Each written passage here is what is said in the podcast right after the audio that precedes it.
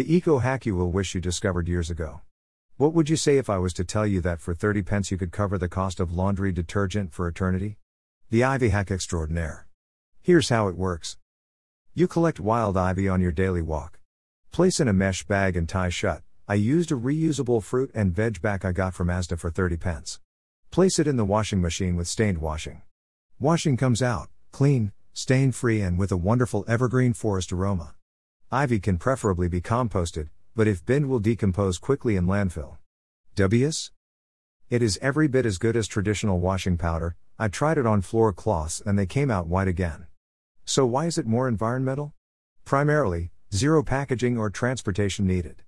Ivy grows abundantly as waste foliage, all year round. It will decompose naturally and at pace.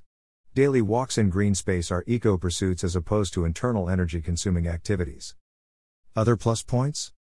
The cost 30 pence mesh bag versus 10 pounds a month washing powder, amounting to 120 pounds yearly, totaling 6 grand over the next 50 years, not accounting for inflation.